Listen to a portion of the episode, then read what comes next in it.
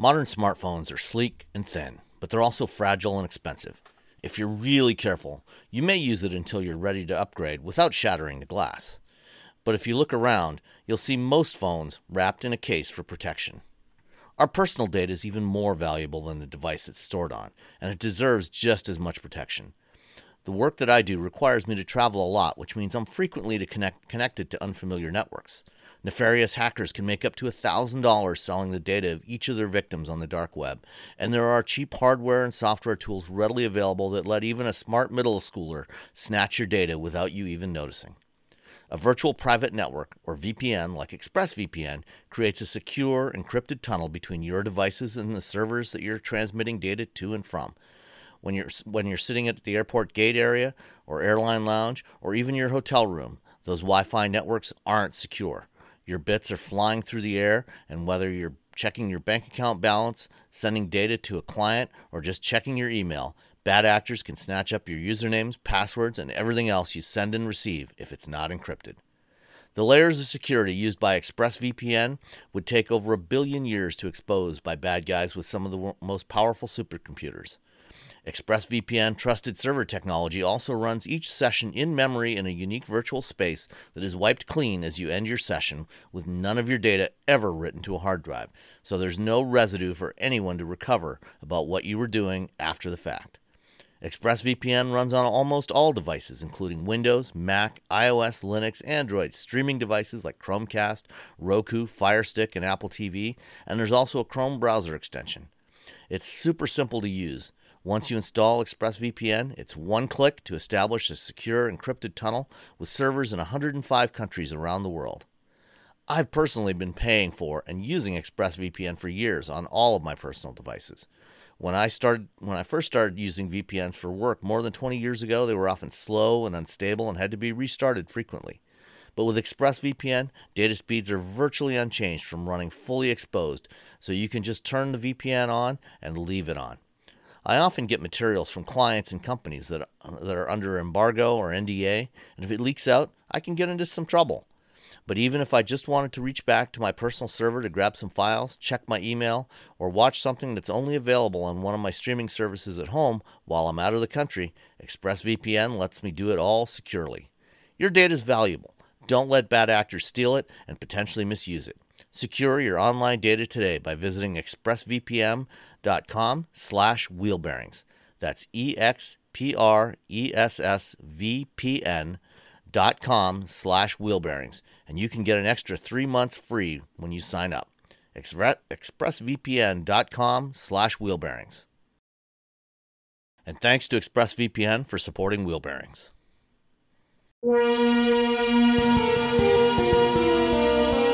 This is Wheel Bearings. I'm Dan Roth. And I'm Sam Abu Al Samad. And so this is the first episode of 2019. We made it across the... We passed another arbitrary moment in time. Yeah, right. Time is a construct. Time zones. Well, time is real. Time is real, but sure. But measurements of time are a construct. Well, yes, that's true. Time zones were invented by the railroads. Yes. It's fascinating. I know. We didn't have time zones until the middle of the 19th century, and yep. And now there's a lot of moves to get rid of them again, because as an excuse to also get rid of daylight savings time, which doesn't actually save any daylight. You still get the same amount of daylight regardless of what time the clock says. Well, and the hilarious thing about daylight savings time was that the argument that it was developed for farmers. And it's like, you know what? The cows need to be milked when the cows need to be milked. That's right. I mean, that whole argument, or the argument that you're saving energy with daylight saving time, is just idiotic. I don't know. I do like every year around my birthday, I get an extra hour back. Kinda. That's kind of. It seems like it anyway. Yeah, it makes me feel less guilty for sleeping in for an extra hour. Anyway, let's talk about cars. We're both actually. You have the 2019 Nissan Altima Platinum all-wheel drive. That's a pretty interesting model because it's big for Nissan. They have been talking it up, and it's pretty unique in the class now that it offers all-wheel drive. A dying class of vehicles, but that's well, it's somewhat unique. Actually, the the Fusion has had all-wheel drive ever since the. Actually, going back to the previous generation, yeah, that's so the current generation's had it all along, and then the previous generation they had it on the Sport.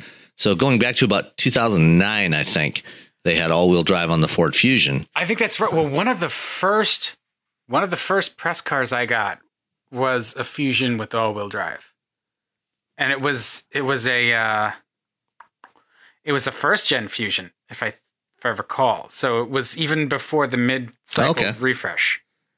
All right. Anyway. Yeah, I couldn't remember how far back it went, but they definitely had it for a while. It goes back. But at any rate, the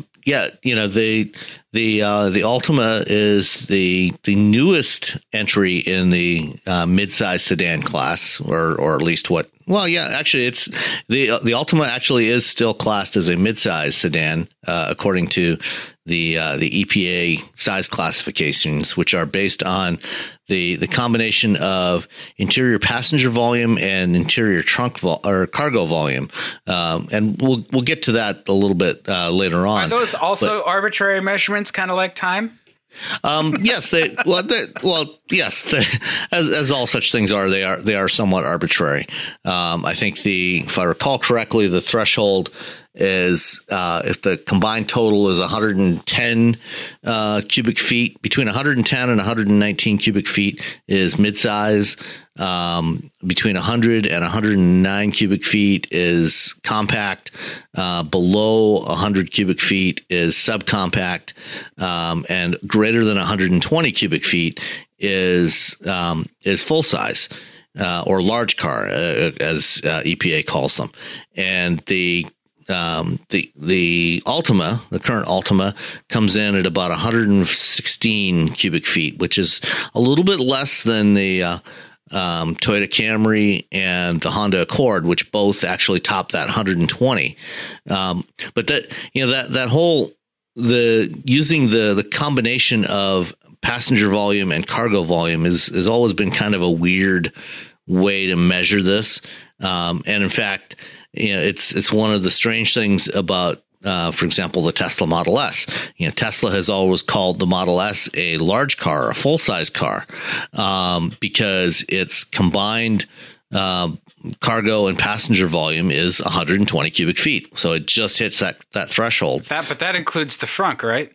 It includes the frunk, but it also includes, the fairly large cargo area, because it's a 5-door hatchback. It's got a fairly large cargo area. The frunk is only about 3 cubic feet, I think, 3 or 4 cubic feet. So it's not that big. It's enough for, a couple of soft duffel bags or, a couple of bags of groceries is about all you can fit in there. But the passenger volume of the Model S is only 94 cubic feet, which actually makes it comparable to most compact premium compact sedans like the Audi A4 and the BMW 3 Series, as opposed to Tesla likes to compare it against the BMW 7 Series and the Mercedes S class, as large cars, but those cars are way bigger than the S. On the outside, that's what surprises me. On the outside, the S is physically as big. It darkens as it throws as much shade as those cars. But on the inside, I'm surprised it's that tight. It's not actually very space efficient. Huh. And I think, and the same thing really applies to the Model 3 as well. And I think part of that is because the floor is actually a little bit higher because of the battery under the floor, so you actually lose some volume in there. But you know what? I didn't drive a Tesla this week. No, that's true. You drove the Altima. So we've gone off on a complete tangent for the last couple of minutes here. So I drove an Altima, which is one of the smaller vehicles in this segment. The D segment, CD segment. Which also includes, as I said, the Fusion, the Accord, the Camry. The Accord and the Camry have been the two top sellers in this segment for. Better part of the last 20 years. Yeah. Actually more than 20 years now. There have been a few years when the Accord was number one, but it's mostly been Camry since the mid 90s. And in recent years, the Altima has moved up to number 3. And until its sales started tanking in the last couple of years, the Fusion was number 4. What's interesting, this new Altima debuted in the fall. So it came out about, I think about October, went on sale, September, October, went on sale. And the design is, inspired by the V-Motion 2 concept that we saw in 2017, in early 2017 at the Detroit Auto Show. Although it's much more toned down than that particular car. But it, that car, that concept, kind of gave a hint as to the direction of the next generation of Nissans from a design perspective. And, this Altima looks quite a bit different from the previous generation Altima, which was much more, softer curves, it had creases, but, they were much larger radius creases. They weren't, the edges weren't as sharp as what you see on this car. And what's interesting is, it's virtually the same size as the previous generation Altima. But when you look at it in isolation, it looks so much larger. It's got more visual heft to it. Well, it has that giant grille now. It has that giant grille, and also, the body sides, they look bulkier. Yeah, they're like slab. Where I think there was more significant Coke bottle to the doors and stuff. Yeah, I can see what you're saying. It looks a lot more cohesive though. The old Altima had kind of evolved over 2 or 3 generations to what it became, and it was a little disjointed. In some ways, I mean, I kind of like the old Altima, but and this one's not bad. I don't dislike it, but I don't know, something about it's just not quite gelling for me yet. Over time, as I get more used to that look, it may, when I saw the concept 2 years ago, the concept, looked much more exciting, visually exciting than this one. And, I think they perhaps toned down the sculpting of the body sides in particular, maybe a little bit too much. And, compared to that concept, that concept would have been very difficult to actually manufacture. Well, that's usually the case. Yeah. But I guess I would have liked to have seen, maybe a little bit more contouring to the sides on the production model than what we actually got. Well, I think too, I'm looking at it, the proportions look good, but that's always the difficult part too, is to take concept proportions and fit them onto production hardware. So I think they've done a decent job, but I can see what you're saying. Yeah, and there's one other issue that I had with the exterior of the Altima, and if you look at the hood, the hood is done differently on this one. And it's done like a lot of newer cars, where the cut line for the hood, rather than being on the horizontal surface on the top. The hood is more of a clamshell, and the cut line for the hood now extends. There's a straight line that goes across the top edge of the headlights, and then extends continues on into that crease along the shoulder line, and that's fine. I have no problem with that.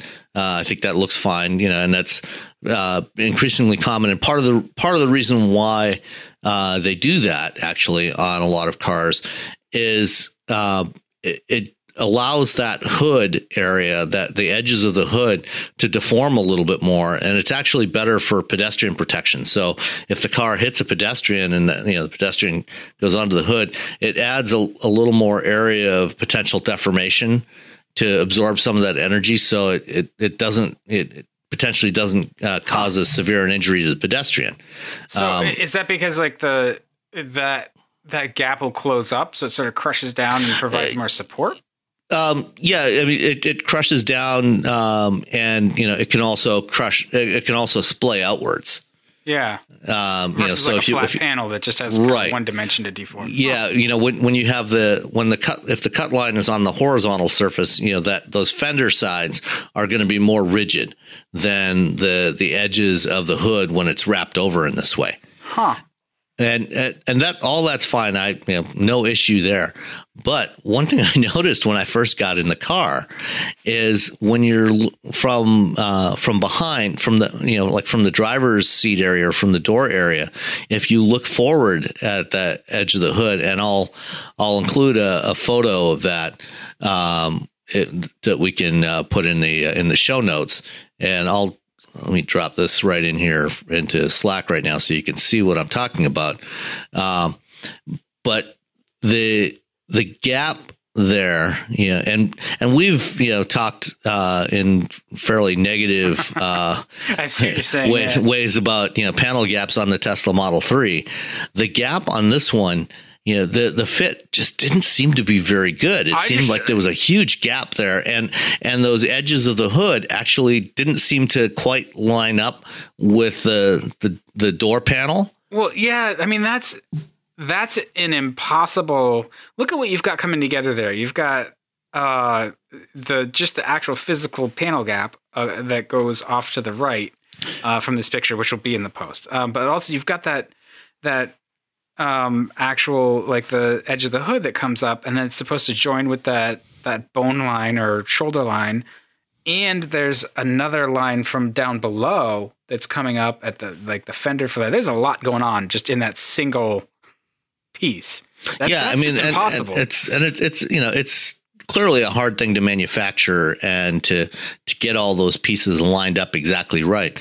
And I know it would fix it. I know one word. What's that? Plastics. Seriously, you could make that edge work if you used a piece of trim.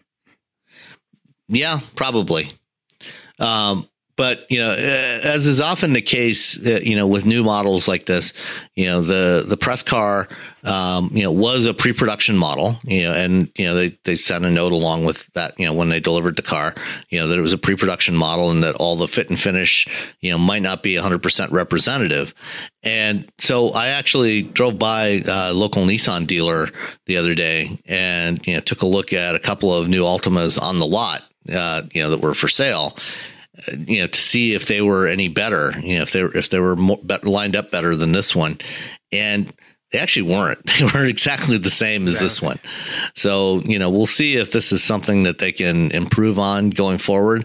But, that was the one glaring thing that stuck out to me about this. Well, I think as we've seen, about the look of it, consumers are willing to accept a lot of variability. Yeah. And honestly, I think I don't know. At least how much, some consumers are. Yeah.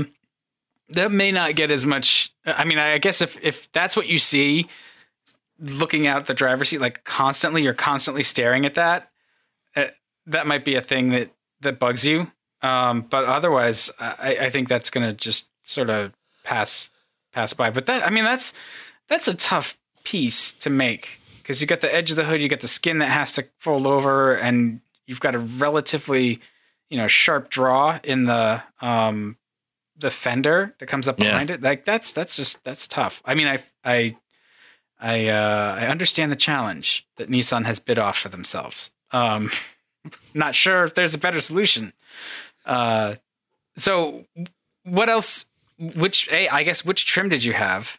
It was the Platinum, which is the top level trim. Did you have the VC turbo engine? No, the VC turbo engine is what they refer to as late availability. Oh, so also, it's not. You had all wheel drive, so I think that's a front wheel drive only, right?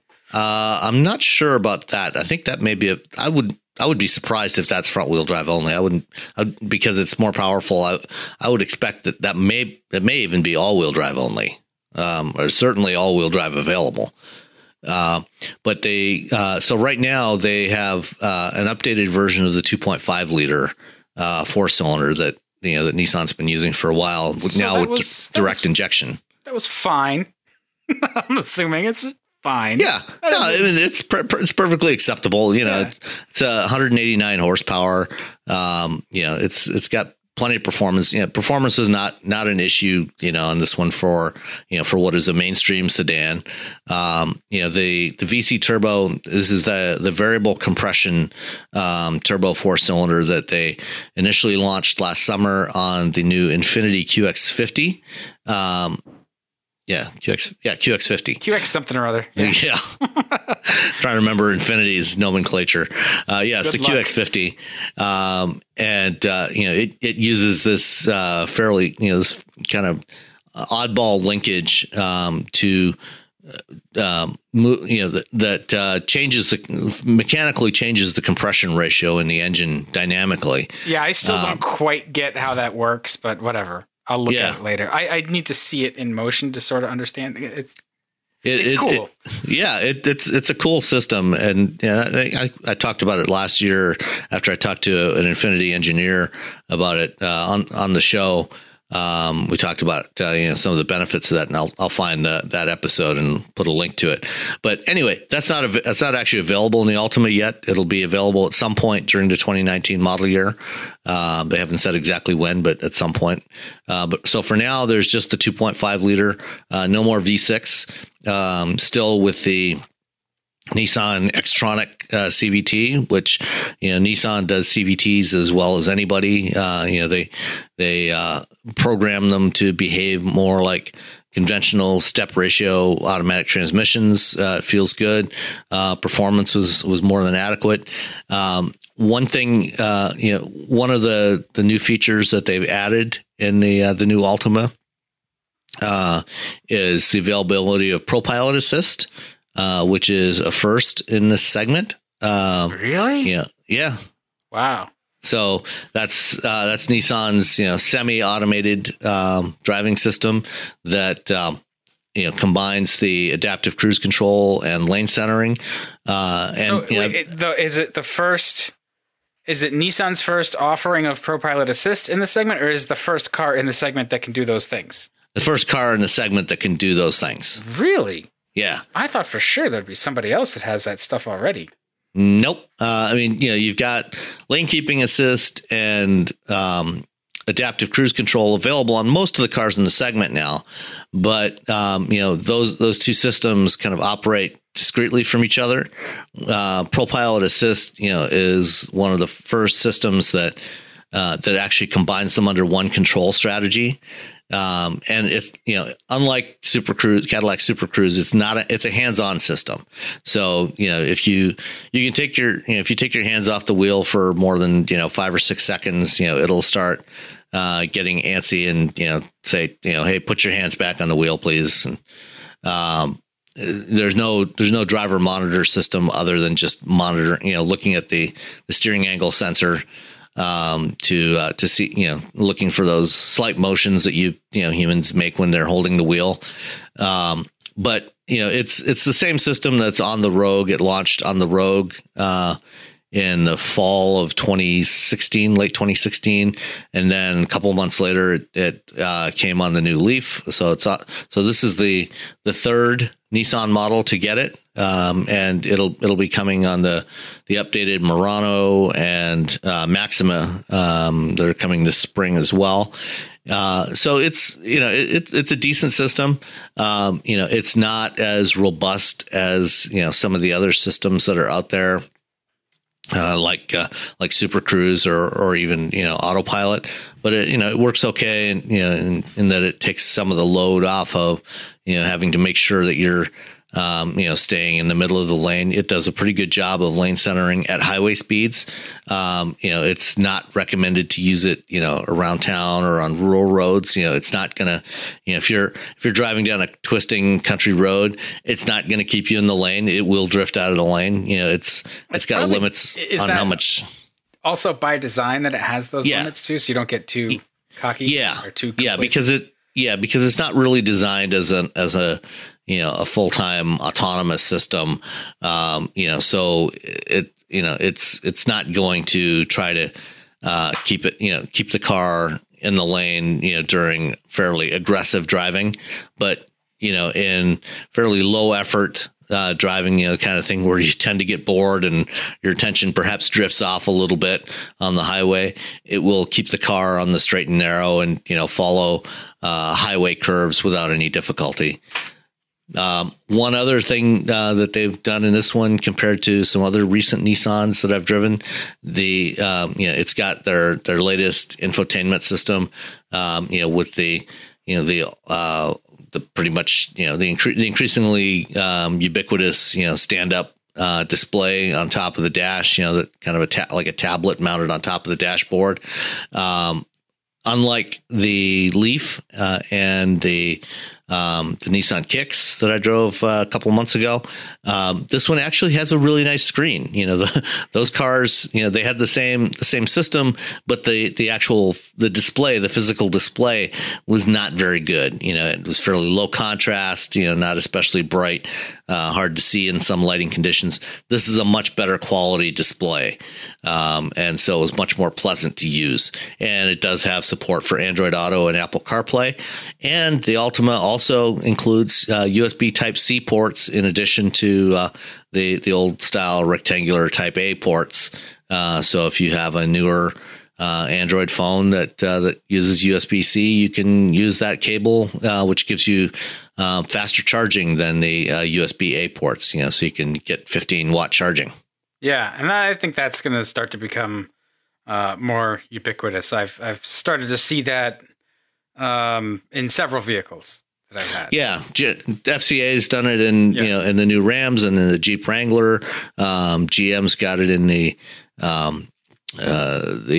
Silverado and Sierra, the new Silverado and Sierra.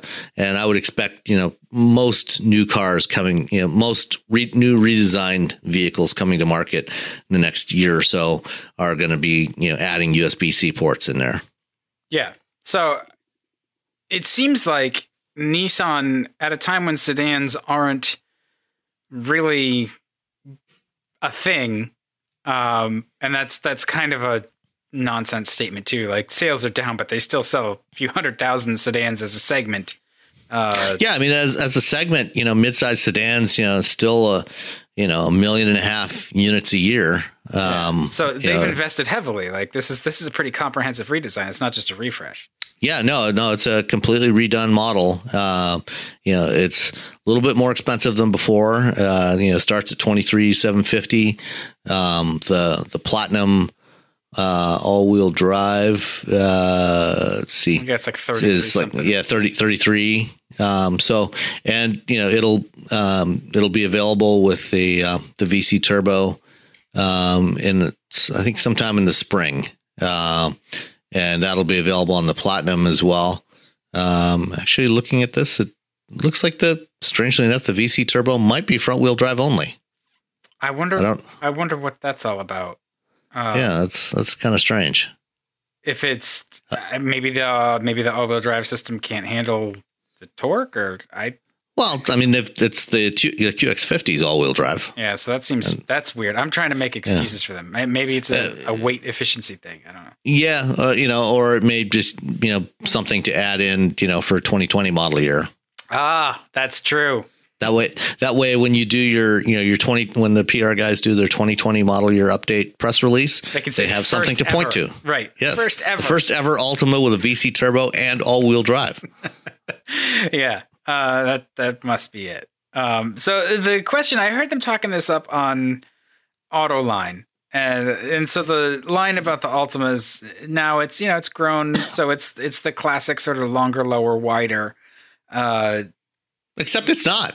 It's almost identical. It's within an inch on all dimensions to the previous generation. They made it enough where they could say that it is without actually, like, anyway, like, I guess my question is, where does this leave, especially with the VC turbo engine, where does this leave the Maxima? Because it's, you know, the Maxima's not really, it's kind of an odd man out, and I know that it... And it's always been kind of an odd man out, you know, because the Maxima is, you know, is slightly larger than the Altima. You know, it's always been a little more premium than the Altima. You know, I haven't looked at all of the updates. You know, they're refreshing it for the for 2020 model year, the Altima, that is. You know, it's got a new front fascia, new lights, you know, some interior updates. You know, but I haven't looked at the full list of everything that they've added in there. I know that, excuse me, it is available with ProPilot on the Altima. The one area where there is a distinction is the Altima is still available with a V6. In fact, it's only available with a V6. So no more V6 on the did I say Altima? The Maxima is only available with a V6, and the Altima is 4-cylinder only now. So it's hard to say really. Yeah. I just the Maxima crossed over. Like it, because it had been that mid-sized model, and the Altima had been somewhat smaller. Then I don't know. I guess in the early 2000s, like 2005, 2006, something like that. Maybe a little earlier, 2002 or whatever. They made the Altima larger, which gave the Maxima, I guess, the ability to be this sort of semi-premium. Like it became Nissan's Buick in that sense, but with that sporty reputation, and it still kind of has that, but.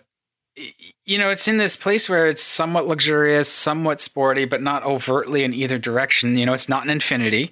It does have a more aggressive look to it. It does. I actually love the styling of it. I think it's been it was restyled. I can't remember when it was last restyled, but it stayed 3 years ago. Is that new? I was gonna say it stayed pretty fresh. Like I like it. It's interesting. It's it drives pretty well. And it is comfortable and luxurious and still pretty decently entertaining to drive. The last time I had one, I liked it quite a bit, but it's just, I mean, I'm just confused about where it fits in their lineup. And I think Nissan is also confused about it.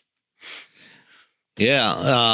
The Altima or the Maxima has the same wheelbase as the previous generation Altima, which was 109.3 inches. And that's actually less than the new Altima. The new Altima is 111.2. So the wheelbase grew by 2 inches. And the overall length of the Altima previously was 192.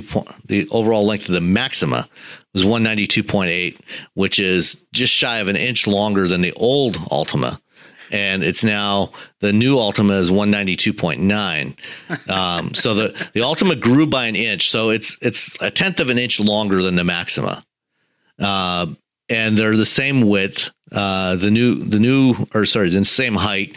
The new Altima. These names. The new Altima is an inch lower than the old Altima. It's almost identical to the Maxima now. So it's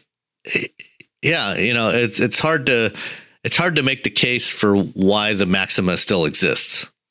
Yeah. Other than having the V6, at 300 horsepower. Which obviously gives it some extra performance, and the styling.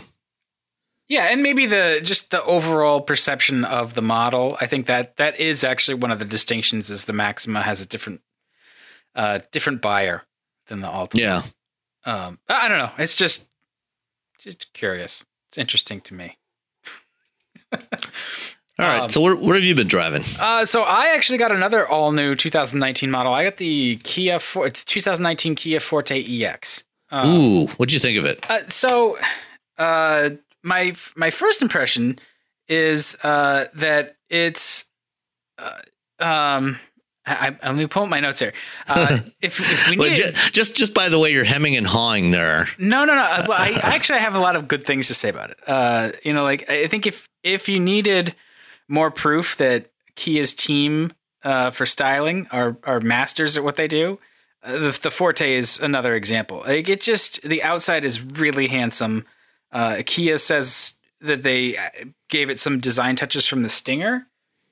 I'm not exactly seeing that, but it definitely looks very good. It looks refined. I think this is a car you can park next to the European sort of usual suspects, and I don't think it shrinks at all. It's really crisp. It's really clean. It looks pretty premium. So those are all positives, in my opinion.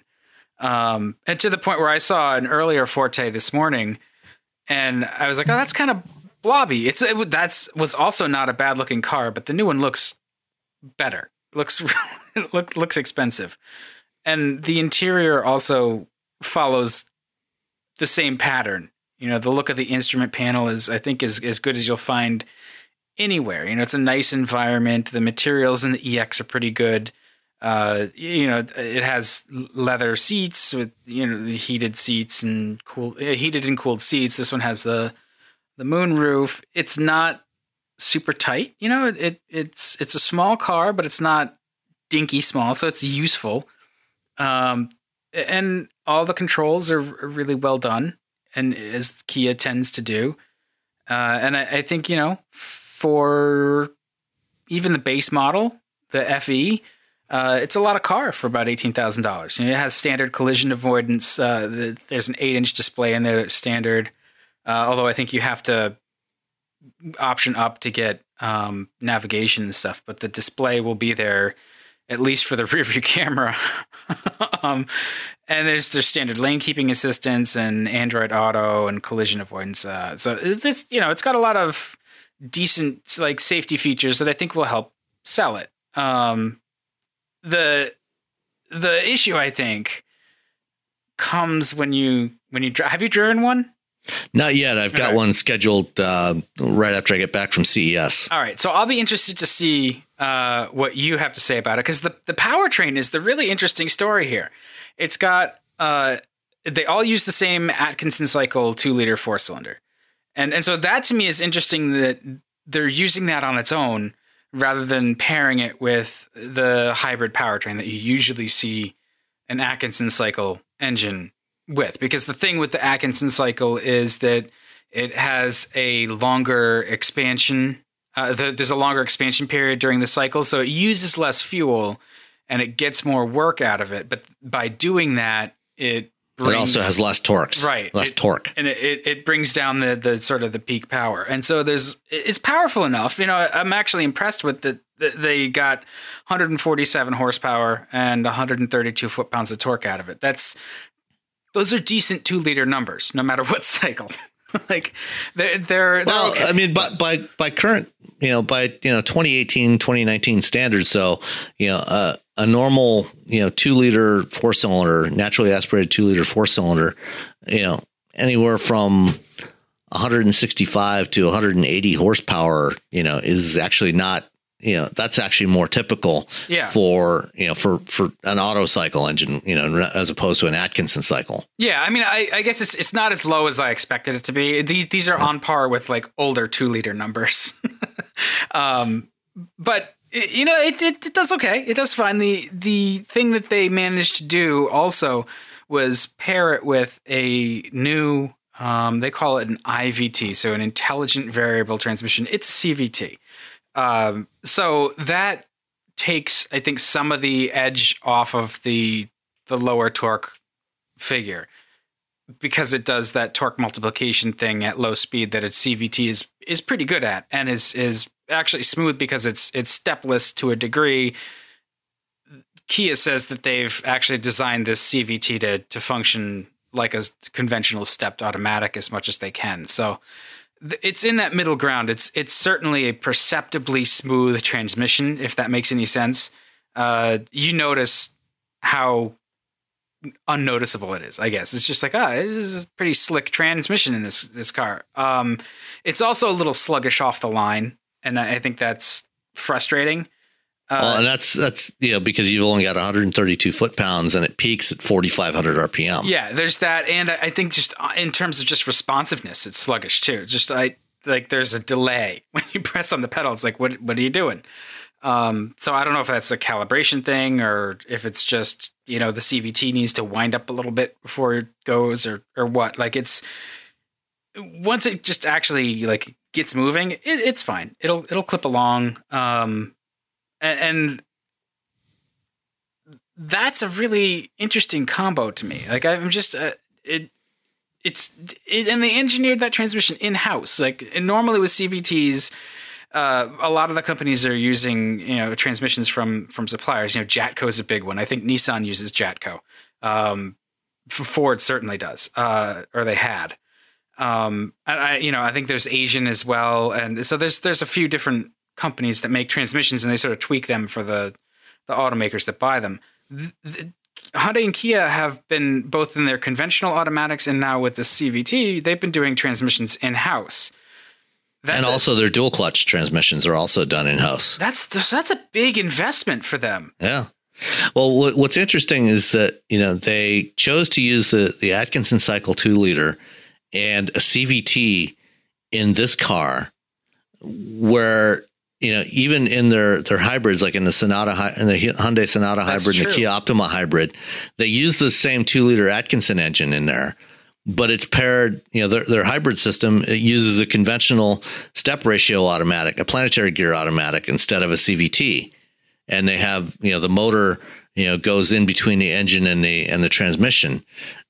So, you know, this is a unique combination. You know, this sounds like something that you would normally find in a hybrid, right, but without the electric drive. Except in Hyundai Motor Group's hybrids, they don't use the CVT.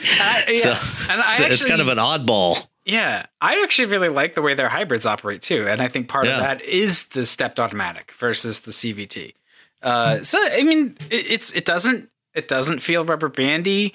It just goes down the road. It's the 2 liters, you know, it's a smaller 4-cylinder, so it doesn't have a ton of extra vibration to manage, and it's decently smooth. It does what it does, and it's fine. I did find it interesting that if you want a manual, the only option for you is the base, the FE model. And I'm assuming FE means fuel economy, but the CVT absolutely slays it. The manual. Yeah, that is odd branding. I would assume that at some point, you know, the current Forte is, you know, fairly new. I think it went on sale about 6 months ago. And I would guess that at some point we will see an option for a more powerful engine, probably the 1.6 liter turbo, because actually the previous generation Forte EX did use the 1.6 liter turbo. So I'm surprised that they're selling an EX with the same powertrain as the other trim levels. Yeah, it's the same. I checked. It looked to be the same across the board, and like, you know, I think honestly the other stuff that you get with the car is more important than the engine in this class and for most people, and it does just fine. And it's a lot of car in EX trim for $22,000. Like that, it's a pretty good deal.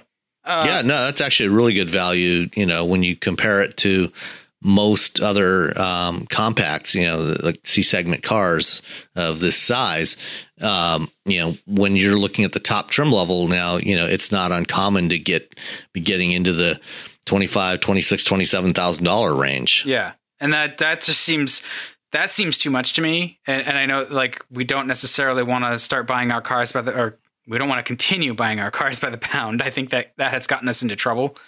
But you know, 22 for a car that's equipped this way feels about right. Like, that doesn't feel too bad. Speaking of things that don't feel too bad, but also don't feel too good. I wish it drove as good as it looked, you know, powertrain aside, which I think the powertrain is quite slick. The ride is a little stiff.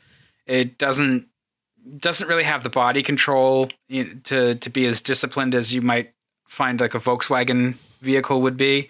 And that's part of Volkswagen's secret sauce, I understand. Overall, it feels solid enough, but I found it a little loud. The steering, the suspension, the dynamics are all kind of work-a-day versus the sort of bargain sports sedan checks that the styling is writing a little bit. You know, it's a very basic platform. It's got a torsion beam rear axle and McPherson struts. You know, nothing super fancy, and all that is fine. And it's actually, it means good things for you as an owner, because all of that particular layout tends to be reliable and robust and durable. So those are all good things. It just, it's not as cushy as I like, but it's not terrible. Well, like I said, you know, at some point we'll probably get, you know, a GT or a sport model that has the 1.6 liter turbo with the DCT and probably the multi-link rear suspension that they have in the Elantra GT, because, you know, this car, you know, shares its platform with the Hyundai Elantra, and, you know, base Elantras, you know, have the same torsion beam set up on the rear axle, you know, and the the upper trim levels, like the GT, the Elantra GT, use a multi-link rear end, which does give it better ride quality and better handling. Yeah, and I think that if you want it, you'd be able to pay for it. And again, I think it's in that realm of like things that people aren't really going to care about unless they care about it, and then if it's available for them, they'll buy it. But it's a solid little car for the money. It's a fantastic deal, and I think Kia just proves once again that they're doing a lot of things very right. It's just a car that calls attention to itself in a good way, and it delivers sort of on those promises. It's a nice place to spend some time. Yeah, no, absolutely. I'm looking forward to checking it out for myself in a couple of weeks. So why don't we get into some of the stories we wanted to talk about this week, starting with, looking at, small cars and weight being a concern. The other day you responded to a tweet from James Gross, the challenge, find a car model that is lighter weight now than it was at the turn of the century. With the, thing heavier is equal to worse for the environment. And not necessarily true, but true, because, EVs tend to be heavier because, batteries are bulky and, they are arguably better for the environment than, a lighter weight gasoline engine car or diesel engine car. Sort of. So, yeah. So, as is often the case, it's maybe a slightly oversimplified argument that is not entirely accurate. And your response to his tweet, was Miata. Quick draw. Yeah.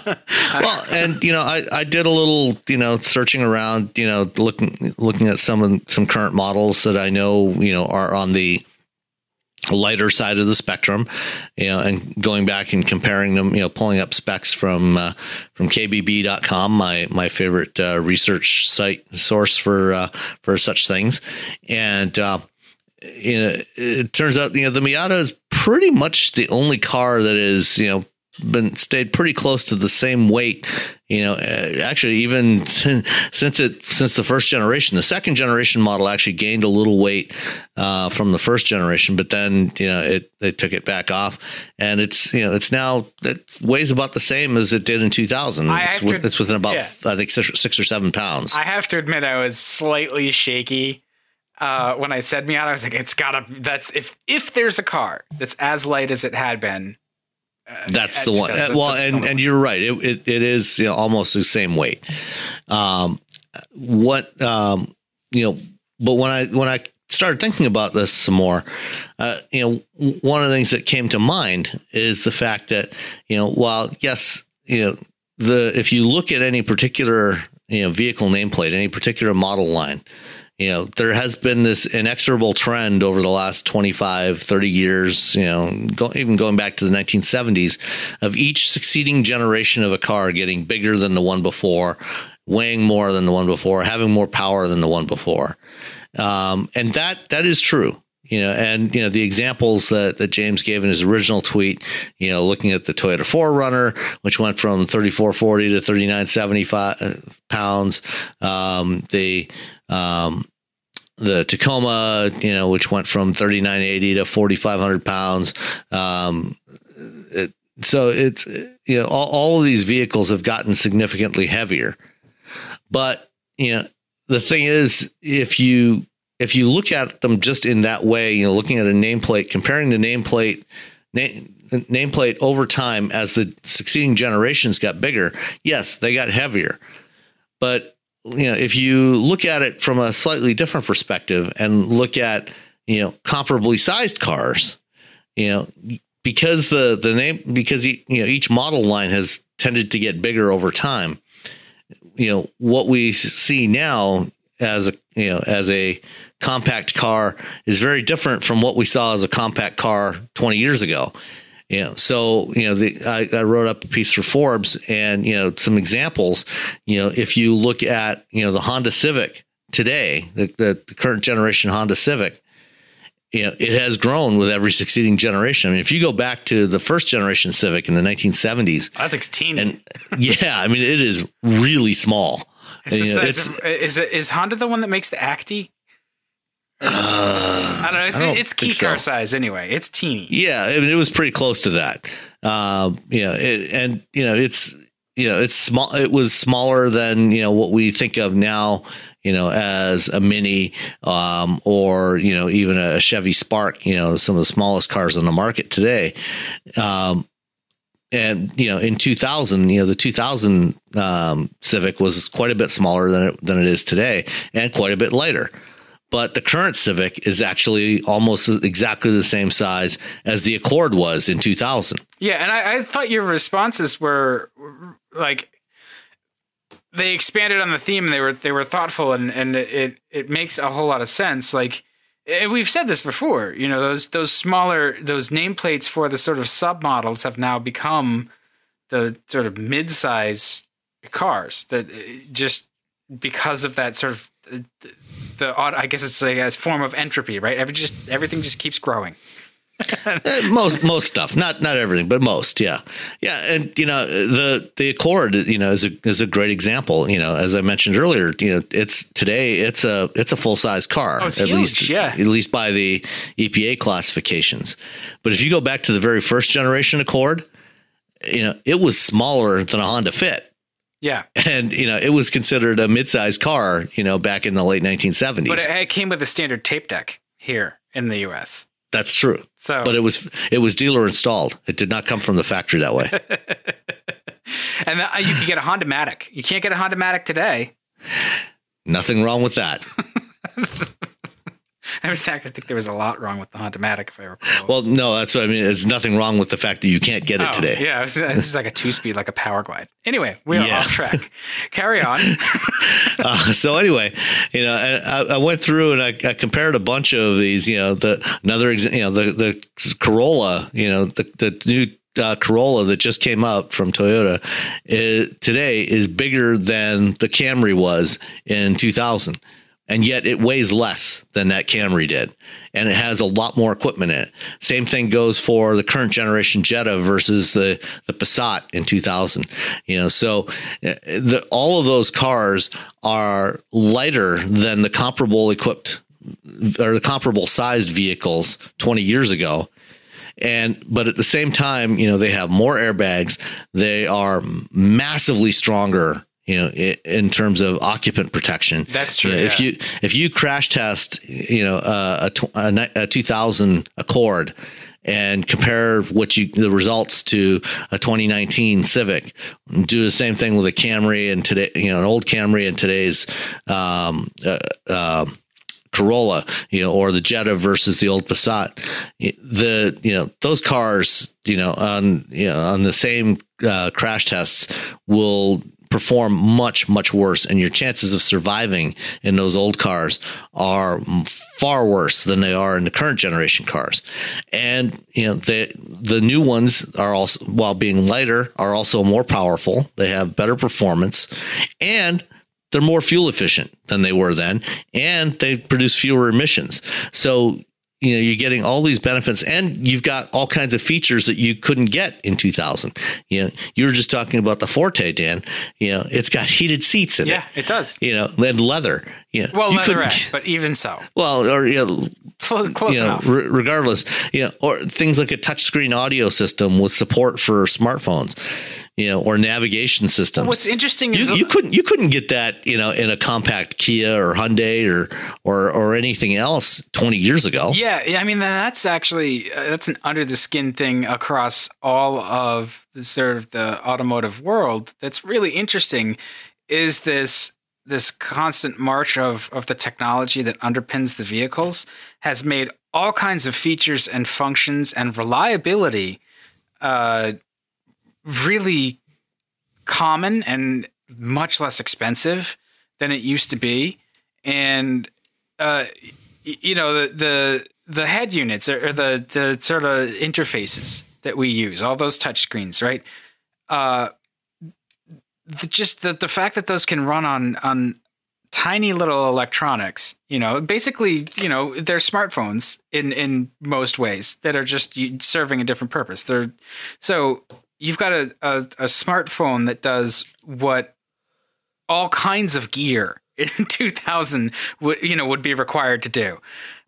So it's just like everything continues to sort of follow that Moore's law on the electronic side, where it gets smaller, more powerful, more capable, and controller area networks, and now the sort of next generation of that stuff, because CAN is actually pretty old. CAN is 25 years old. Yeah, CAN's ancient, and it's in the process of being replaced with automotive Ethernet. Yeah, so just that has.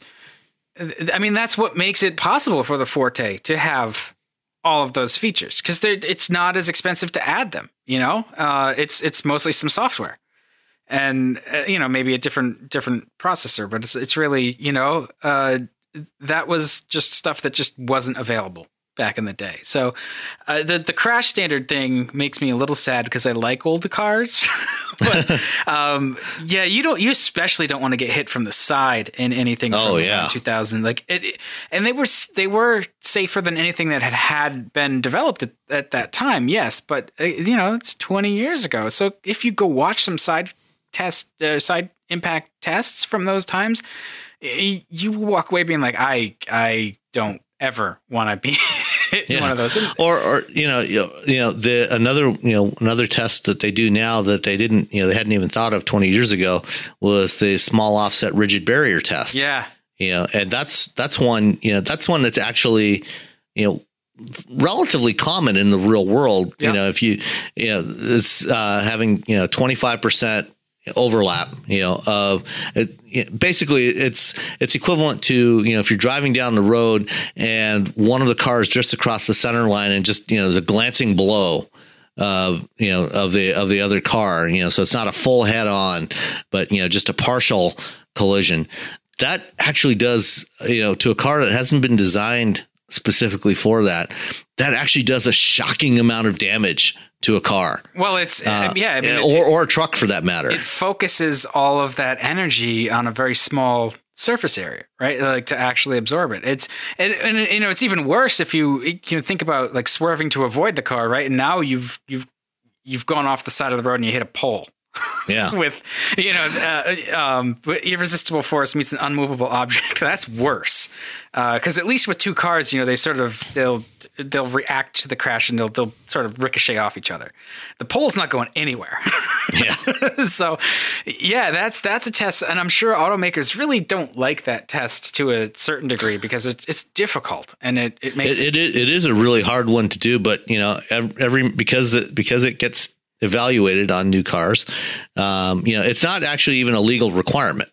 There's nothing in law. The federal motor vehicle safety standards for occupant protection don't include small offset rigid barrier. It's something that came from testing that was done by IHS, the Insurance Institute for Highway Safety. You want to make sure you get those stars and those goods, though. Oh, absolutely. And it is. I mean, the real world benefit that it provides in protecting vehicle occupants in a crash is undeniable. I mean, it is a true benefit. And despite, having to meet these much more rigorous tests than they ever had to do, 10, 15, 20 years ago. And, roof crush is another one that they didn't have to do back then. And now, all the new cars undergo a roof crush test. They've still managed to make these cars lighter through using new materials, using more aluminum, using high strength and ultra high strength steels, making individual components lighter. And, at the same time, that they've added all these features and things like panoramic sunroofs. Look at how many vehicles today have panoramic, have big sheets of glass in the roof. Yeah. The thing about glass compared to steel, it's a lot heavier. It's super heavy. A typical panoramic sunroof in a car adds about 100 pounds to the weight of the car. It also, it doesn't absorb any crash energy. No. So that's all impressive. The most impressive thing about all of that is they've made these improvements, and the cost when you adjust the dollars so that, you know, you're talking this sort of parity in terms of the money, the cars have actually gotten less expensive. Yeah, I mean, you know, they see, you know, or at least they haven't gotten shockingly more expensive. Yeah, I mean, cars today are not inexpensive, and affordability is very much of an issue. But you know, given all the things that we've added to cars, you know, it's shocking that that the price hasn't gone up a lot more. Yeah, and we saw, you know, the crash stuff. It's sort of this I guess this sort of decade or this 20-year period. Okay, so from the 2000s, it's our emissions era. You know, we talk about the 70s as you know, a particular. It's called the malaise era to a certain degree because it was a Carter quote, but also just it was the first oil crisis, and there was the EPA starting to really mandate fuel economy and emission standards. And so that put a damper on performance, and the cars reflected that, you know, the thing that we see with crash safety needing to get so much better over the last 20 years is, you know, they did it with older methods, right? And like mild steel. That's why in the mid 2000s, you had cars with just huge pillars. Think of that, like the 2008 Malibu. Right, just big pillars. Visibility went down. The door sills, the sides of the doors went up, and a lot of that is the side impact, and it's the crash standards meeting those tests. And now, you know, they're figuring that out the same way as they figured out performance and fuel economy together, which we have no shortage of. And it's actually all thanks to computing power. You know, I mean, they figured out how to do emissions and fuel economy improvements starting in the 1970s, you know, by adding electronic engine control systems. And then they started adding electronics everywhere. And, you know, then over time they started using simulation to do a lot of crash testing and run through a lot of iterations before they ever built prototypes. And that's what, you know, today when they're designing vehicles, you know, they will run thousands or tens of thousands of crash simulations on a vehicle design before they build a single prototype. And, you know, that helps them optimize the structure, you know, and, you know, it's a combination of using new materials, newly developed materials that didn't exist 25, 30, 40 years ago, and also manufacturing techniques for how they do that. You know, so today, you know, you find things like what they call tailor-rolled blanks for B pillars, yeah, and, you know, and other parts. So, you know, it used to be that, you know, when they would stamp out a body part, they would, you would have a flat sheet of steel or aluminum or, you know, whatever it was, and it was uniform thickness all the way across. Now what they do is they will actually roll sheets of steel, you know, that have varying thickness across the sheet that is specifically designed for that structure. And then they will slice that out and stamp it. And now you have a stamping that will have thicker areas and thinner areas where they need where they need extra strength, and where, you know, thinner areas where they want to allow it to actually be able to deform, to absorb that impact energy. You know, another interesting thing that Honda did on the current generation Civic when they designed it, you know, there's some rails at the back, you know, that go through the trunk that extend back, you know, from the central body structure, you know, that the bumper is connected to. It's connected to those two rails. And when they, you know, these are hydroformed steel rails, so they're box section steel. And then when they heat treat it, you know, when you heat treat steel, you can make it stronger, you know, by you know, the way you raise the temperature and cool it rapidly. It changes the chemistry of the steel, makes it stronger. But what they do is when they heat treat it, they actually have selective areas of that rail where they actually run cooling water through it, so that there are very specific sections of the rail that are kept softer than the rest of the rail so that they can have a controlled deformation. So when there's a crash, this rail will actually bend in very specific ways to absorb the crash energy so that it doesn't get transferred into the passenger compartment. So they're tempering it like selectively. Yes. Huh. You know, it used to be, you know, you would heat treat the entire piece of metal, you know, and then, or temper it, you know, to get the properties you want. And it would be the same properties throughout the entire piece. Now they can take a piece of metal and they can have very different properties at very specific locations in it in order to get it to behave in a particular way. Huh. Yeah. See, there's a lot that's going on with the metal benders. You want to talk about innovation, like that, all that stuff. You know, the Cadillac CT6, actually, the details of that body structure are pretty impressive too. Oh yeah. I mean, that was the first production vehicle where they actually were able to, GM came up with a way to weld aluminum to steel.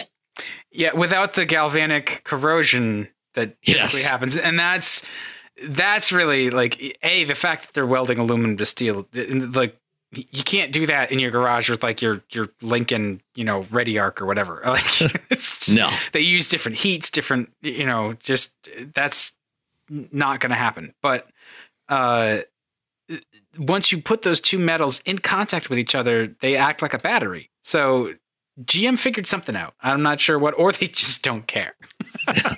No, they actually came up with some unique manufacturing processes to do that.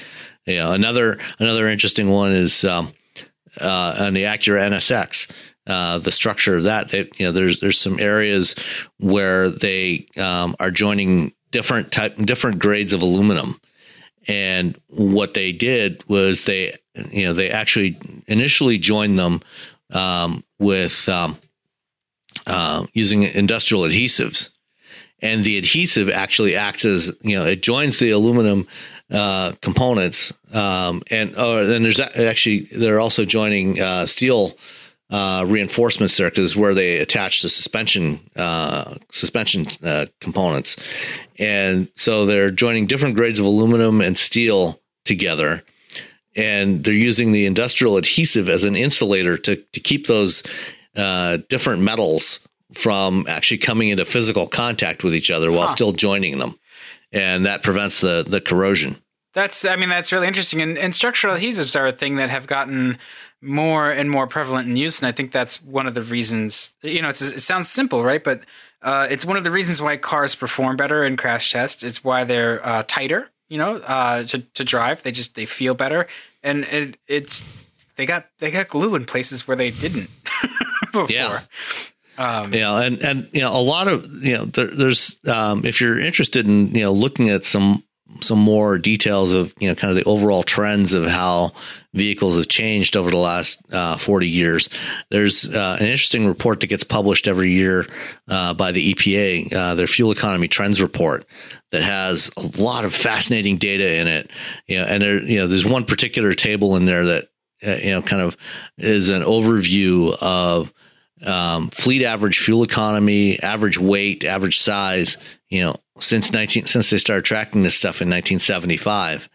And, you know, it turns out that in 1975, you know, the average weight of the entire U.S. vehicle fleet was 4,060 pounds. We're above that now. It's 16 pounds lower. It's, is it really? 4,044 pounds. Yes. I'm surprised with the proliferation. Well, we'll pass that soon. Not necessarily, because, you know, if you look at, you know, where a lot of the growth in the market is in smaller utilities that are, you know, under 4,000 pounds. True. And they're mostly like, those are essentially cars. You know, it's not like the body on frame trucks of the old days. So that's interesting. And at the same time, while weight hasn't gone up, we've, you know, more than doubled fuel economy the average fleet fuel economy from 13 miles per gallon to over 25 miles per gallon. Yeah, I mean, cars are pretty amazing. Do you know, I think the very first car to use computer analysis of its structure during the design phase? Not off the top of my head, but I have a feeling you know the answer to this question. Valiant. Really? In 1959, when they were designing Valiant. I don't know whether it was like finite element. I don't think it was like finite element. No, it wouldn't have been. They wouldn't have had the computing power to do finite element. That didn't come along till the 1970s. Okay. They ran lots and lots and lots of mathematical models of it just to figure out, you know, the structural rigidity and you know, increase its torsional strength. At least there's, if you can find, I think it's Popular Science. If you go to Google Books, all the Popular Science stuff is there from way back. So you can find, 1959 or 1960 Valiant was like a cover car for them. And that was one of the things that I remember reading was like, they used computers to figure out the structure, and those early Valiants feel very tight. Compared to the other stuff, you know, the unibody, which was rare for the time, but it's not like you think about, they don't build them like they used to. And it's like, yeah, back in the day when they built them a hell of a lot better. When they figured this stuff out, like it made a big difference then, and it continues to, you know, make a big difference now. I just thought it was wild that they used computers for it back then. But yeah. All right. So, moving along. Clearly, we are super geeky. Yes. The Toyota Supra is coming back in a little over a week. We're going to finally see the full production version. Actually, there's some leaked pictures of it out there. We've seen it in yellow. We've seen it in red. Yeah. But it's going to be officially revealed at the Detroit Auto Show in about a week and a half. But the last generation Supra, which I guess was the fourth generation in the 1990s, was, you know, it's, you know, kind of one of those legendary Japanese sports cars, although not so legendary that it sold in such huge numbers at the time that it prompted Toyota to keep it in production. It was expensive, and like it was part of that class of the last generation of sports cars of its type, when, you know, the Japanese economy was just humming, and the FD RX7 is in the same era, same class as this car, and the 300ZX twin turbo, or just the 300ZX, and the Mitsubishi 3000, same thing. Like, they were all these super sophisticated, sort of bonkers supercars that they were expensive to buy here in the States, but they offered a lot of performance and sophistication for relatively short money. And so they were this touchstone for a certain generation of us, you know. That Supra, I remember that Supra from being in high school, and just that I liked the RX-7 better, but that car was a hell of a car. Yeah. Well, a prime example of that last Supra from 1994. There's one that's out there that has just over 7,000 miles on it. Which, you know, for a car, you know, that old is pretty good. That's pretty low mileage. That's it. You got to replace every seal in it. Yeah. Yeah. Cause it's probably been sitting, you know, in a garage or a warehouse for the last 20 years. The owner recently put it up for sale on Bring a Trailer, and it went for $121,000. Yeah. So how do you feel about that? I think that's just ridiculous. Yeah. You know, I mean, it was a nice car, but, you know, it's not worth $120,000. Come on. I don't care how few miles it has on it. So low miles cars, and I have one in the driveway. Low miles cars are a nightmare, because that means they haven't been driven enough. And so they get, you know, they get rickety, you know, it's almost like they get rigor mortis just from sitting, you know, everything sort of just wears, you know, cars need to be driven. And, you know, the low miles cars, yes, like, it's beautiful. Like, looking at the pictures of this, it looks showroom perfect.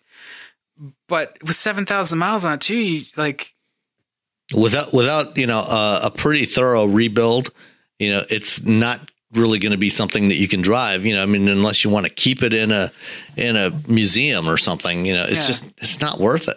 It's crazy. That's stupid money for, I mean, you would honestly spend the same restoring one for sure to the same caliber. So there is that, but you know, cars are not an investment. Most cars are not an investment. Yeah. There are a few that could be considered that, you know, where they're, you know, extremely low volume, you know, but, you know, old Supras are not that rare. It's a fun car. It's kind of a shame because with 7,000 miles on it, you're going to be really gun shy about driving it. I mean, I hope that the new owner isn't. I just drive the damn thing, enjoy it. It's only metal, you know, like just go, go have a good time. It's got a turbo 2JZ, which is, I mean, that's a hell of an engine. It is the stuff of legend. It's all of the sort of tropes and memes and whatever, like that. That is the car that embodies all of that. It's a twin turbo 6-speed Supra. Like all of the little numbers and stuff like it, that's the car that carries them. So it's a worthwhile sort of good time to actually use it. I just, you know, it'll be interesting though. Tomorrow, so it'll probably be on the next episode of the podcast, but tomorrow I'm talking with Haggerty Insurance, because they put out a release not too long ago that said, you know, Gen Xers and millennials are now the majority in the classic car world. So tomorrow I'm going to talk with who am I talking with? Jonathan Klinger. Oh, Jonathan Klinger? Yeah. From Haggerty. Thelma said hi. I will. But you know, it's a really interesting point, and I was kind of waiting for it to happen, right? Because since time immemorial for me, every car show has been a sock hop, and that's cool. I like cars from the 50s and 60s, and I really like the hot rods from that era too, because it's just they're fascinating.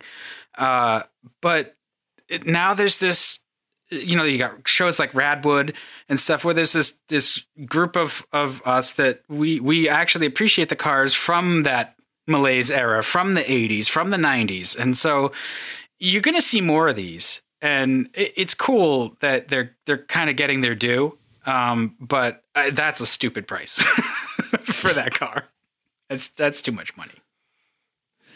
Yeah, I mean, you know, my Miata, you know, is relatively low mileage, you know, given its age. It's a 1990 with, you know, just shy of 60,000 miles on it, you know, and I take it out, you know, when the weather's nice, I take it out and drive it at every opportunity. You know, and I put a couple thousand miles a year on it. And, you know, I love it, you know, and then, you know, in the wintertime, you know, it doesn't get exposed to salt, but, you know, I make sure to, you know, go out in the garage every week and fire it up and let it run for 10 or 15 minutes and, you know, just keep the fluids circulating and, you know, keep everything in good shape. You know, and that's the way an old car like that should be. You know, I mean, you're probably not going to want to use it as a daily driver, but, you know, it should be exercised regularly and used for what a car is supposed to be used for. Yeah. Although, you know, I hope that whoever had the $120,000 to buy this does whatever they want with it and enjoys it, whatever they do with it, however they do. Yeah, I guess whatever gives them pleasure. Because it's not my car. So, or your money. I have opinions, and I have expressed those opinions, and now I will say, do what you want with it, because it's your car. And I'm, you know, I don't think we can get any better than that. All right. One more story, which kind of follows on from a previous discussion we had about EV charging, you know, high-speed EV charging and, you know, the need for, taking some care in terms of figuring out where you put charging stations to, you know, in order to make sure there's enough capacity to actually support the vehicles. And it was, you know, I did a radio interview somebody the other day about this, you know, talking about this some more because there was some stuff that came up, you know, some stories that came up with, you know, more Tesla owners complaining about, you know, lining up you know, waiting for superchargers. And then when they finally get to the charger, you know, because all the chargers are in use, they're not running at full speed. You're not getting the full 120 kilowatts of charging power. You know, they're getting like 20, 25 kilowatts. So it's taking a lot longer to charge. And, you know, one of the things that, you know, companies are doing, you know, to try to mitigate that is putting big battery packs, you know, backup battery packs, you know, on these charging stations to make sure they have enough capacity and enough power, you know, to support, you know, full speed charging on these things. This story that you found, Dan, is from Green Tech Media, is kind of interesting. Another Alphabet company that's being spun off. You want to talk about it a little bit? Yeah. What I found interesting about it was that, you know, batteries right now are sort of, you default to lithium ion. Like that's just the sort of most common technology, certainly in the cars and for grid storage. But when you get that to scale up, A, it's expensive, and B, it can't really time shift the energy consumption beyond, you know, 24 hours or so. Like you store up the energy when the sun's shining and you use it at night. So when you try to extend that out, that storage, what you're really looking at is a solution that's more like an electromechanical solution, right? Where they'll pump water or some other way of getting longer term storage of that excess energy to be used when it's necessary, you know, when it's not viable or to make it in another renewable way. So, yeah, so you can do things, you know, you said pump water, you know, you can use solar power to run a pump that, you know, pumps water up into a reservoir. And then when the sun is gone, you can let that power run, or let that water run back down through a turbine to generate hydroelectric power. Yeah, it's super clever. And I think it's a very elegant approach. But there's, you know, battery chemistry comes into play as well. And there's a lot of different sort of competing research going on, and not even competing, but just sort of parallel research, because, you know, lithium ion batteries are expensive and other chemistries are also expensive, and you're using you're not being super renewable or environmentally friendly when you're mining, you know, precious rare earth materials either. So they're trying to find ways of storing energy in molten salt, which is what this company Malta that was spun out of Alphabet is doing. And I don't know exactly sort of the chemistry that they're using and sort of how they're doing it, but basically it heats the salt, and then they get the energy out of that, and it's much less expensive than lithium ion. And they're trying to build out a full scale plant and get it on the grid to sort of learn how it's going to work. And it's not really something that you're going to see in your cars, but it's something that you're going to see, like we were talking about, at those supercharger stations or something. It's just, you know, like the battery. Yeah, it's a form of large scale, you know, stationary storage. It's not for mobile applications, right? And I heard I don't think it was Malta, but I heard another very fascinating interview with another local company that sort of spun out of MIT, where they're saying, like, look, if you want batteries to be as cheap as dirt, make them out of dirt. And so they're working on things like where they're not using really exotic materials. You're trying to use off the shelf components, but some of the problem with that too is that you run into the limitations of what those off-the-shelf components are designed for. So there's a couple things going on. Like, the idea works on paper. Then you've got to move the idea from paper to that test plant. But the test plant has to be, if you want to do it at scale, it's almost like you have to test it at scale. And I think that's the point that they're at now. Is they were spun out of Alphabet, and they're I think they've built the funding, or their next step is to say, like, well, look, if we're going to make a big battery installation, we need to make a big battery installation, because otherwise we're building all kinds of custom stuff around this, even just like, you know, cranes and stuff like that, you know, like, because that's, you know, gravity storage is another thing that is coming up. I didn't realize there were so many different approaches to just like, how do we store, how do we convert this, like, you know, solar or, even just, you know, natural gas, electricity, how do we convert it into a form that we can then tap in a sustainable sort of non-polluting way? And so you think about, okay, well, we convert it into kinetic energy, right? So it's just, you're dropping weights and those are spinning gears and that spins a turbine and that, I don't know. Very, very fascinating. Yeah, you know, and one of the keys to doing this, you know, that because one of the big issues with renewable energy, you know, whether it's wind or solar in particular, it's not so much a problem with hydro. That tends to be fairly consistent, but wind and solar, you know, tends to be inconsistent, you know, for various reasons. And so, you know, what you need to do is capture as much of it as you can when it's available and, you know, store it, you know, so that you can have a consistent availability of it, a consistent availability of power to the users, while, you know, capturing it intermittently. And so, you know, things like what Malta is doing and, you know, various other schemes for storing large amounts of energy are important. But the other piece of that, you know, is you want to make the energy transfer process as efficient as possible as well. You know, because if you're storing energy, you know, from, you know, that's generated in one way in, you know, some different sort of medium, you don't want to have a lot of losses, right, when you're going back and forth between those, because that, you know, kind of negates the purpose. So you want, you know, when you're going back and forth between, you know, storing it in molten salt and going back to electricity,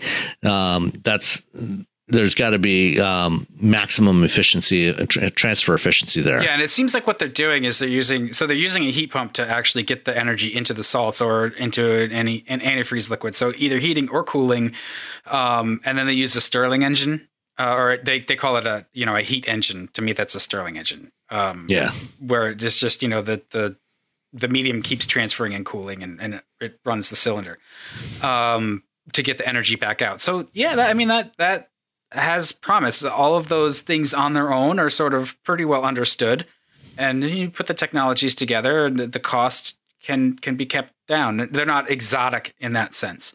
They need to run and develop some actual data about, you know, how it's going to work, and maybe find the problems because, you know, that long-term storage is really the key. I mean, think about like a Tesla Powerwall, right? Like that's power for your house, but it's still like it's not a real long. It's fairly small scale.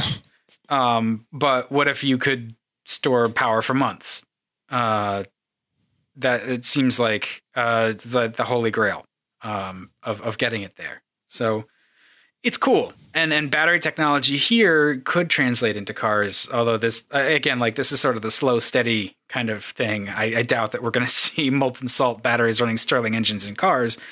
But, you know, there's always learning that can transfer. Yeah, and you know they probably won't be powering the cars directly, but they, you know, like you said, they could be powering the high speed DC chargers, right, that get them back on the road quickly. Right, or a range extender, or yeah. I mean, range extender might be a little bit of a stretch. Either way, like, you know, and I think that the next breakthrough in battery tech is going to come from one of these industries versus the automotive industry, because the automotive industry, they're working on it, but their demands are like, we need immediate power now versus like, no, we need some power later. It's a little bit different. That's mostly my opinion, but we'll see. All right. Yeah. Let's, we got a couple questions before we wrap it up. One from my buddy, former colleague, Chris Terry, asked on Twitter, did reality bite future of AVs in the last couple of months of 2018? Saw a lot of Doubting Thomas type pieces in December. Yes, it did. Yep.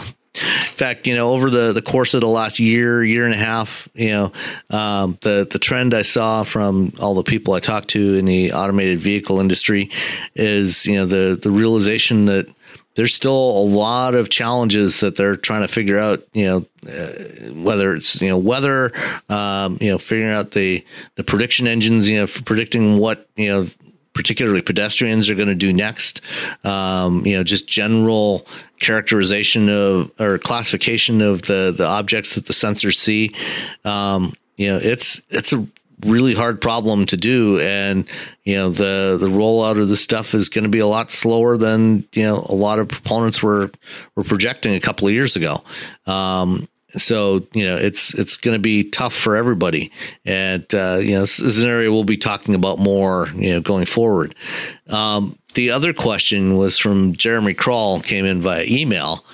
And it says, can you please give us some recommendations of magazines for people that would like to know the current and possible future state of the automotive industry? Oh, we should make a magazine. Well, most people think of, yeah, there's a good way to turn a large pile of cash into a tiny one. Well, most people think of Car and Driver, Road and Track, Motor Trend, and Automobile as car magazines. But from my past experience, admittedly years ago, they were more about cars overall and not the technologies that will shape the industry. Sadly, some say magazines are old-fashioned these days, and some people think that they're too slow to be of any consequence in these times of 24/7 information. But I think that for long-term, long-form informational stories, magazines are still some of the best places to go. I completely agree.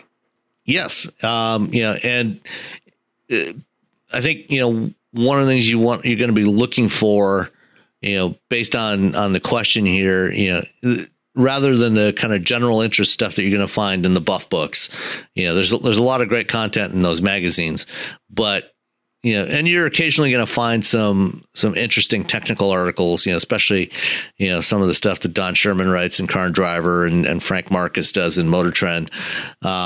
But, you know, I think if you're really looking for a deeper dive on some of this stuff, you know, you're going to be looking for some of the trade publications, you know, and, you know, one that I can always recommend is Automotive Engineering Magazine. Yeah. It's the magazine put out by the Society of Automotive Engineers. Features a monthly column by some guy with a beard talking about autonomous vehicles every month. It's funny. I have an Automotive Engineering magazine tab open right now because they had an article about the Kia CVT.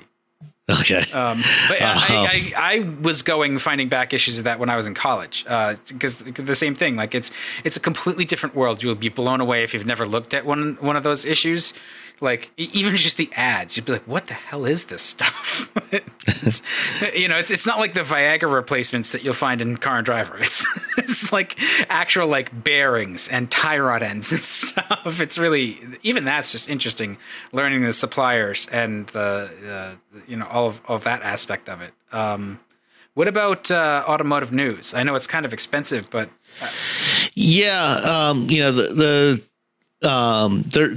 is some good, there's a lot of great content in automotive news. You know, if you're looking for more in-depth technical stuff, you know, the articles in automotive news tend not to be so long form. They tend to be, you know, relatively shorter articles. But, you know, there's some great stuff in there. You know, especially stuff that Rich Truitt writes on, you know, on the engineering side, the work that the mobility team there is doing now, led by Sharon Carty and Pete Bigelow, recently joined the team there after leaving Car and Driver. And, you know, so there's some great work being done there. So, you know, I would take a look at that. You can read, you know, some number of articles a month for free online. You know, and then the magazine, you know, if you want to get it's a weekly, comes out every Monday, and I think it's $99 a year, if I recall correctly.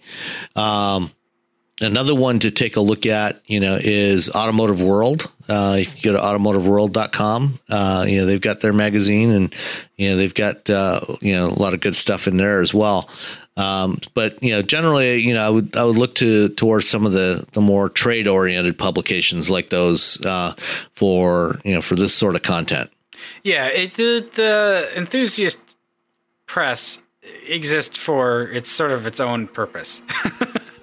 Where, like, I think if you're in the business, or you just want to understand the nuts and bolts of it without so much purple prose, those three are really the place to go. And you know, from overseas, like, what's the Swedish one? Is it Teknikens Varld? There's it's a bunch from Europe that are also interesting, but you have to be able to translate them. Or find English language versions of them. Some of them have English language versions, but those three are probably a good start. All right, so with that, let's call it a week. Yeah, I think that's good. So happy New Year, everyone, and we'll see you next time. All right, bye.